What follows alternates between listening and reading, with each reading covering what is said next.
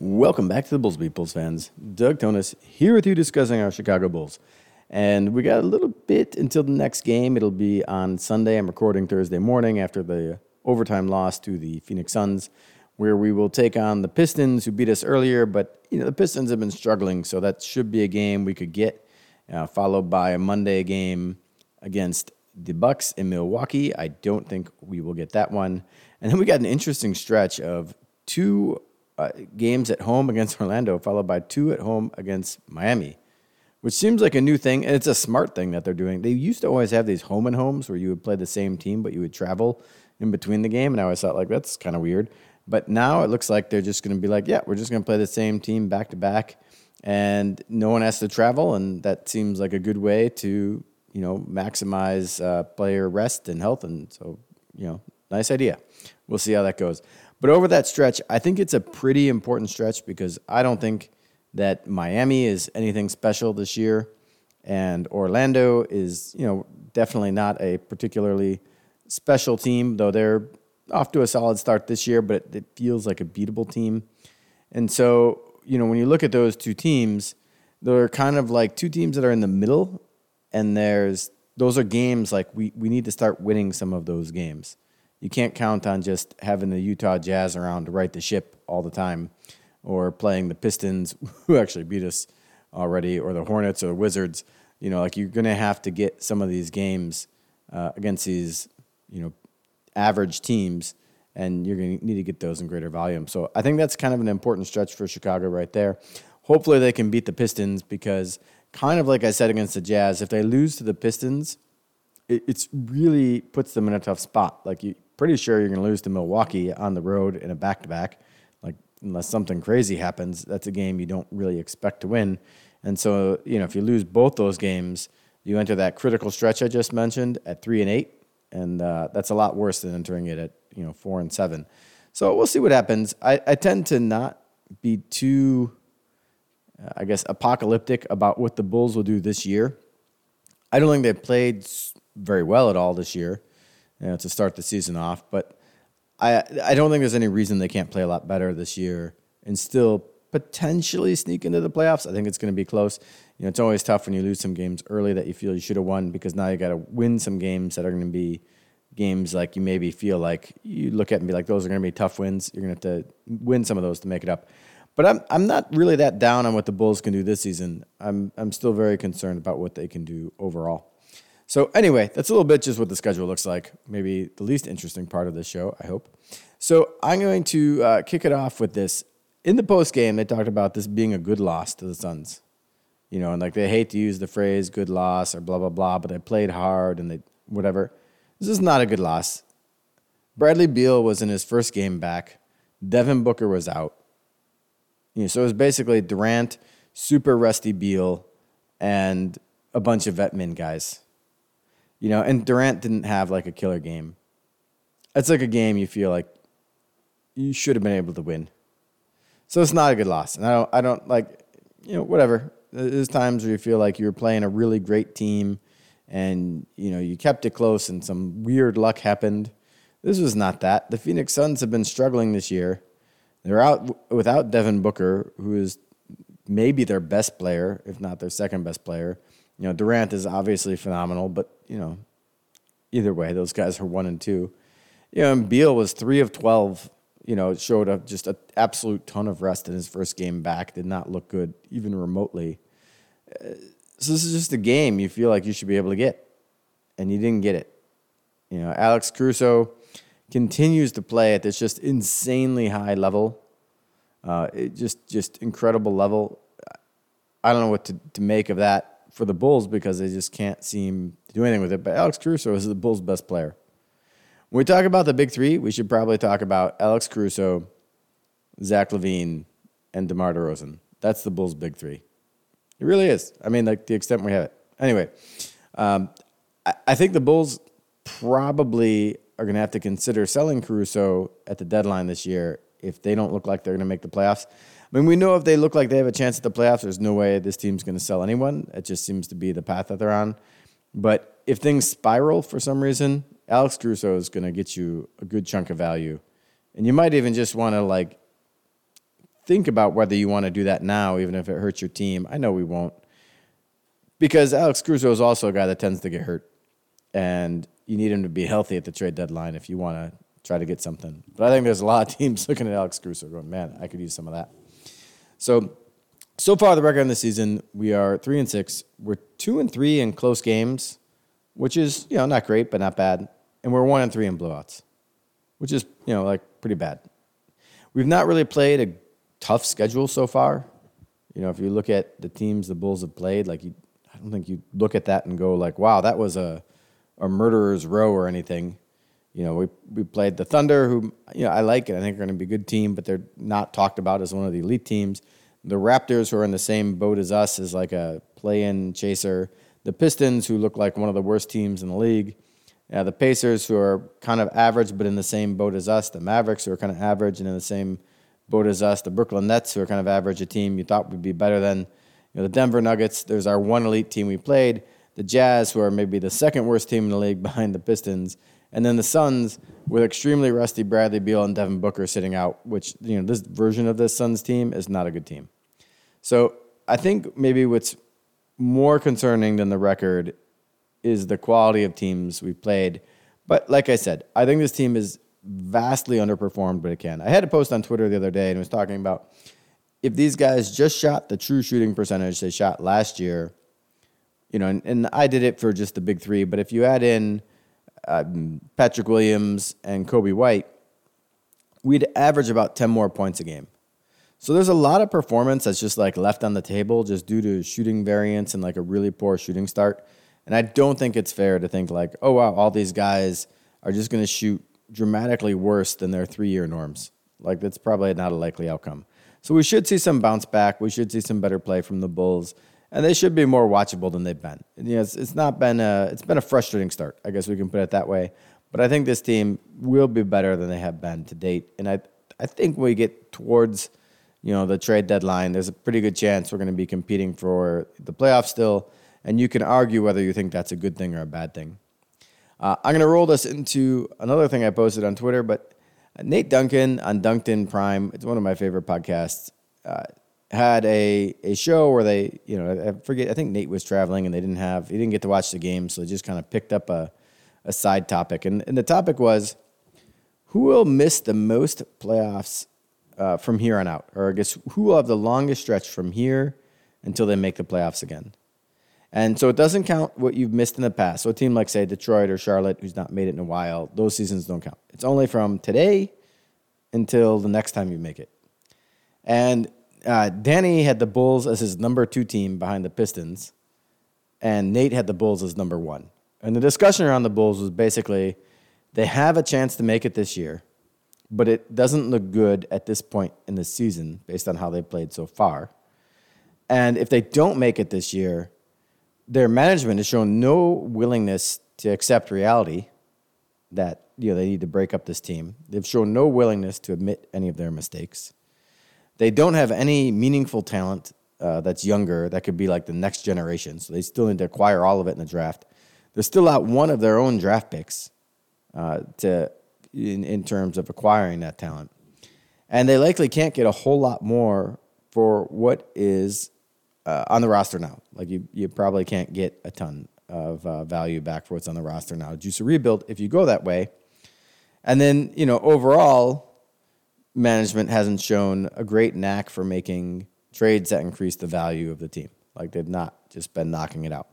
And it was, it was hard to argue with that. So they described this as if you were betting on this, the Bulls would be the high upside pick. Like if they there's a there's a fair chance you lose right away because they make it this year. But if they don't make it this year, you're probably sitting pretty. And the the comment they made is they could easily see the Bulls having the longest stretch by a huge amount, like if they miss this year. Like they're because of the combination of management's actions, the lack of talent, the lack of extra assets, the lack of what they could get back, they have the longest road by far if they don't make it this year. Uh, it, and, and Nate and Danny are really great lessons, national guys, but uh, Nate, Nate's a former Chicago guy actually. Um, very sobering. If uh, if you don't think my views on the Bulls are uh, accurate, or you think I'm just kind of uh, maybe a little bit too negative towards them. You know, the, people who really follow the whole league are mostly also, you know, coming away thinking similar things to myself. So, uh, one thing I wanted to discuss was Nikola Vucevic.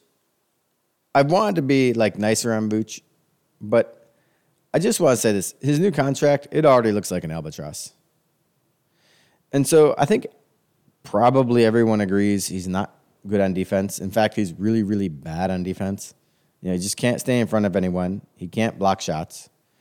Um, he can't defend a pick and roll. He can't switch. He can't be out on the perimeter. And so, if he's not adding anything to you there, then defensively, just a huge hole. But people tend to think that Vooch is a good offensive player and that he can do a lot for us on offense. And there's really like very little evidence of that. He's not a shooter. Like people say, like, oh, he can space the floor. He's had one good three point shooting season in his career. One, just one. That's it. One good three point shooting season in his career. And that was now three years ago. So it's time to just call that an anomaly. Vooch is not a shooter, and we've seen him turning down shots. He's not going to be a shooter. He's like a 33% shooter. And when he was out there in that season, people weren't defending him out there.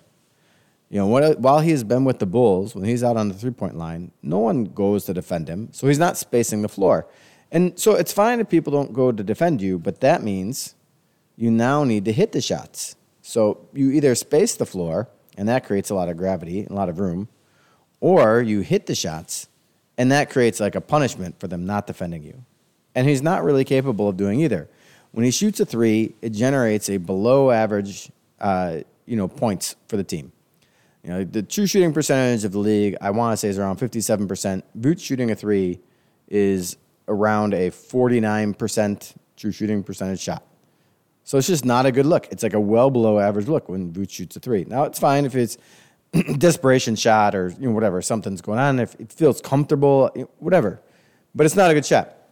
So then in the post, Vooch also generates below average offense in the post. Like people like, oh, Vooch in the post, Vooch in the post. Vooch in the post also gives you a below NBA league average shot. And so that's also not working for him. Plus, it uses up a ton of clock and time and effort trying to get the ball to him. Uh, as he's slowed down, you start also to generate more turnovers when he starts trying to post up as well. So this hasn't been a great look for him either. I think he's best in the pick and roll. I think he sets a good pick. He rolls to the basket well. He's got fair fair amount of skill when you know, he gets a little bit of an advantage, and that pick and roll kind of gives it to him if the guard draws the double team, and, and Coby and Zach have been able to do that. So I like him most offensively in that spot because um, it also helps the other players. So I, I like him most offensively, or most on offense in that spot. But he's just not a good offensive player. Like he isn't. Like he has a lot of skills, he's got a lot of abilities, but he can't execute any of them at a level that's high enough uh, to, to actually help the team. And so what is he left then? It's like, all right, above average passer for a center. Maybe I'll give you that. Like, I haven't seen Vooch just make incredible passes, but our team is not a high passing team. I'm not going to blame him. So I'll give you he's probably an above average passing for a center. A great rebounder. And this year he's been hitting the offensive glass, which I'm highly appreciative of. So good rebounder. That's great. But if you went around the league and said, do you want one of the worst defensive centers you can have, who's also a guy who demands a lot of shots and thinks he's a great scorer, but is actually a really poor scorer and shoot, hurts your team every time he shoots. Um, and he's also a really great rebounder and, a, and a, a solid passer. Like, how many teams want that, and where would that fit on your rotation? Eighth man? Like, there's a role for a guy like Vooch for sure. Like, he's not like out of the league bad. He's not maybe vet minimum bad, but he's sure, sure as heck is not $20 million a year good. And we just signed him to that this summer, bidding against no one. And you can already see how bad that's going to age. Uh, if we could move Vooch even just to get out of the contract, we should do it. We should just do it. And speaking of Vooch, I'm also, you know, kind of getting close to being done with Zach LaVine in any type of important moment. Like Zach actually seems like he fills up the box score pretty great in quarters one through three, or like whenever things are not so crunch time. But as soon as he just gets into this mode where he wants to get a shot off and he's going to dribble around a lot, man, is it frustrating to watch. I would love to see Zach LaVine on a team where someone could convince him you have to play like classic Klay Thompson, which is not what Klay Thompson's doing now, actually. But you got to play like classic Klay Thompson. We want you to put up shots without dribbling. You want to get the ball, and you're either going to go right away, you're going to cut right away, you're going to shoot right away, or you're just going to move the ball. Like that's that should be Zach LaVine's game, and you know he is convinced that he's just going to be the superstar player that eh, dribble penetration. I'm going to take guys off the dribble, and so it's fine if he wants to take guys off the dribble, but just when you get the ball, go immediately. Once he starts dancing around, the odds of like a good shot strike me as like really low, and it uses a lot of clock time.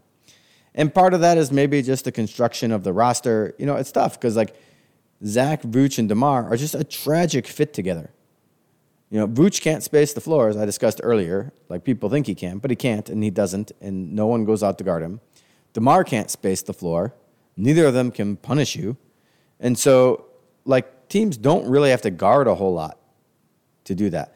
Now, he just moved uh, Torrey Craig into the starting lineup over Patrick Williams. Torrey Craig's not a great floor spacer either. He's a solid open shooter. Kind of maybe similar to, to Williams. Like, neither of those guys are going to hit a lot of threes in volume, but they could both shoot an okay percentage. Craig's looked a lot worse as soon as he moved to the starters. And Pat's looked marginally better off the bench. I don't think a whole lot better, but marginally better off the bench. So I don't know. It's like it's just it's just a poor fit, you know. And then Coby could theoretically space the floor, but Coby's the point guard and usually has the ball in his hands. So it's kind of just a it's just a really nasty fitting lineup. And I, I think probably what the team needs to do, but they won't do, is they need to start actually maybe playing DeMar DeRozan in a Manu Ginobili off the bench role. And I just don't think his ego will accept it. Maybe you could do the same with Zach LaVine, but I think it would be tough uh, to, to do that and have less shooting in the starting lineup. Plus, I think Zach plays better with Vooch than, than DeMar does. But I think that's just like the tough thing here is like you also have all these egos, and what's best for the team. Look, it's obvious you got to split these three guys up. I mean, if you could just trade one of them, that's probably the thing to do. If you could just trade one and get role players back, especially, I mean, if you could move Demar or Vooch and get role players back, that might actually be a thing to do. You know, problem with Vooch though, of course, is the only other center on the roster is Andre Drummond, because we refuse to build any type of balanced roster.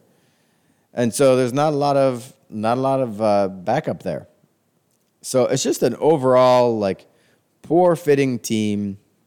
We probably overestimate the talent because of the legacy points per game some of these guys scored, and it's just going to be rough to figure out what to do. I think they got enough in them if they can just start playing a little better to get back up to like the 40-ish win total, and then maybe you see what happens in the play-in. But it's just going to get worse next year. It's going to be more dismal next year. So, you know, this team has got a lot, of, a lot of like decision making to make, you know, about what they're going to do in the future with this group. Anyway, that will do it for this edition of the Bulls Beat. I will talk to you guys sometime soon.